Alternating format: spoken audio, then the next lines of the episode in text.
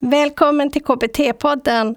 Den här podden vänder sig till dig som alltid har drömt om att bli KBT-behandlare. Den vänder sig till dig som alltid vill bli en bättre behandlare i KBT. För nu är det slut på självtvivel, självkritik och osäkerhet. Kom till KBT-podden för här kan du öka din kompetens, få tyst på självkritiken kring om du duger eller inte och trygga upp ditt behandlingsarbete. Kom och bli en bättre behandlare tillsammans med mig.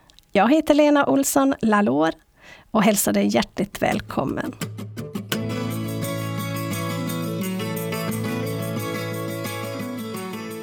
För att detta ska fungera så behöver vi vilja se de här tidiga tecknen. Vi behöver orka göra det.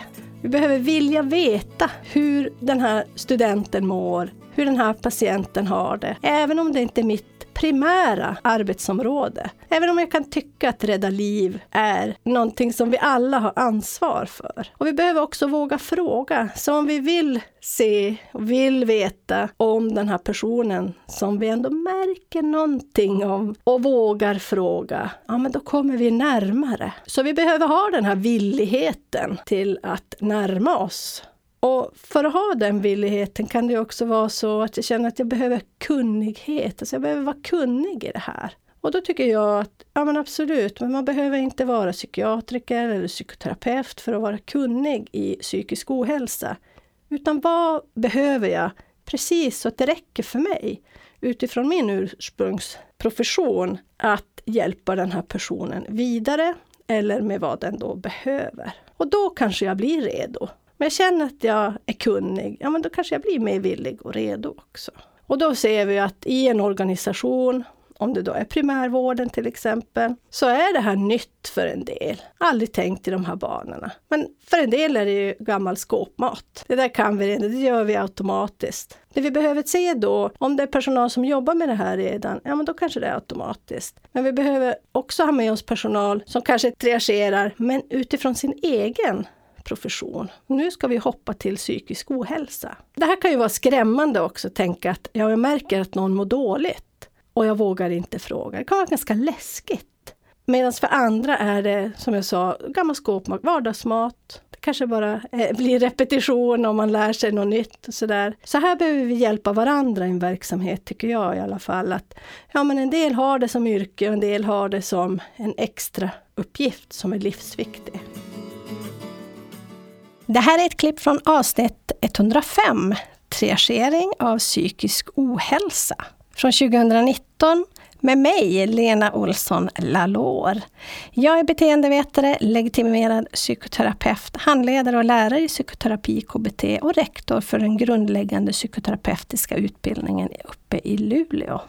I det här avsnittet går jag igenom varför triagering av psykisk ohälsa är så viktigt och vilka steg utför man när man triagerar? Vilka organisationer är lämpliga för att använda sig av triagering av psykisk ohälsa? Och vem i organisationen behöver känna till det här om triagering? För att lyssna på hela avsnittet, gå in och prenumerera på podden på blienbattrebehandlare.se 105. Så om du vill lära dig mer om triagering, de tre stegen till en komplett triagering och hur du gör vem som ska göra och hur du kan lära dig mer, ja, men gå då in på www.bliambattrebehandlare.se 105 där du kan prenumerera på podden. Oavsett om du prenumererar eller inte så kan du alltid ta del av poddbloggen som är en sammanfattning av avsnittet och det finns också hållplatser, andra intressanta länkar och boktips. Där kan du prenumerera på vårt nyhetsbrev så du får notiser om när vi har lagt upp ett nytt avsnitt av KBT-podden. Så gå in på blienbattrebehandlare.se 105 för att ta del av allt detta. Eller googla på Bli en bättre behandlare så kommer du också rätt. Jag, Teknikmedlaren och teamet på Bli en bättre behandlare hoppas på ett snart återhörande.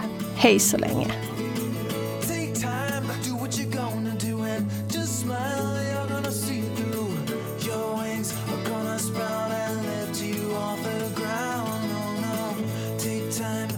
what you gonna do? Just smile, you're gonna see it through. Your wings are gonna sprout, and you will learn to fly.